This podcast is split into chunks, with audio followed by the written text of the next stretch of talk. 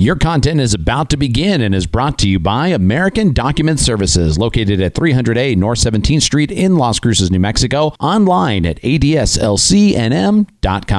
When storage boxes pile up and file folders overflow, your business needs professional records management. And at American Document Services in Las Cruces, we scan, we store, and we shred. Veteran owned and locally operated, American Document Services works to protect your business with a safe, secure facility and nationally accredited staff. As boxes pile up and folders overflow, remember at American Document Services, we scan, we store, and we shred. Find us online or call 647 0060. That's 647 0060.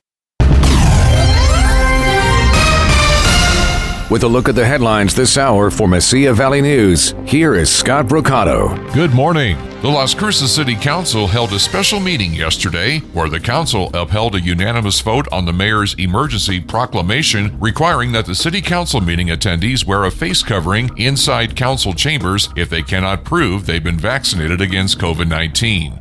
The proclamation now runs concurrently with the governor's order, though it doesn't apply to other city facilities and other parts of City Hall. The council also discussed plans for federal American Rescue Plan Act funding.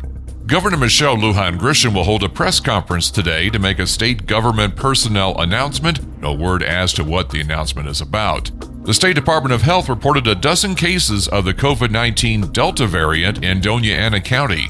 The numbers reported by the New Mexico Department of Health started at the beginning of August. Yesterday, 54 positive COVID 19 cases were reported.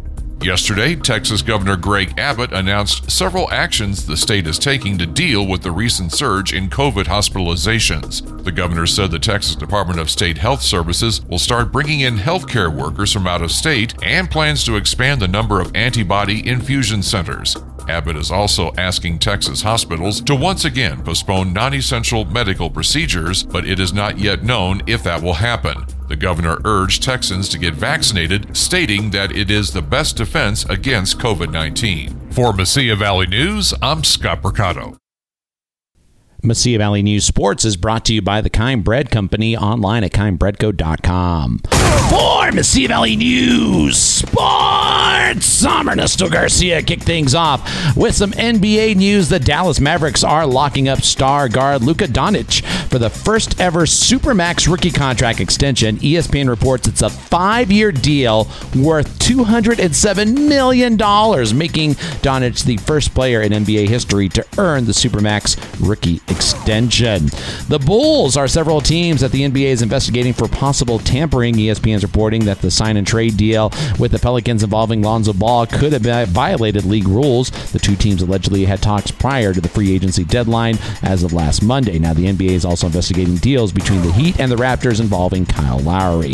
To the NFL, hesitancy about the COVID 19 vaccine continues to impact the sports world. A few days after getting activated from the COVID list, Ravens quarterback Lamar Jackson did not commit to getting the COVID 19 vaccine. Jackson said getting the vaccine was a personal decision. Jackson has caught COVID twice in the past eight months and missed a game last season because he was sick with the virus. And speaking of which, LSU has said they have vaccinated their mascot, Mike the Tiger, to protect him from COVID 19. No word yet from NMSU Athletics Director Mario Moccia if Pistol Pete will also get vaccinated or not.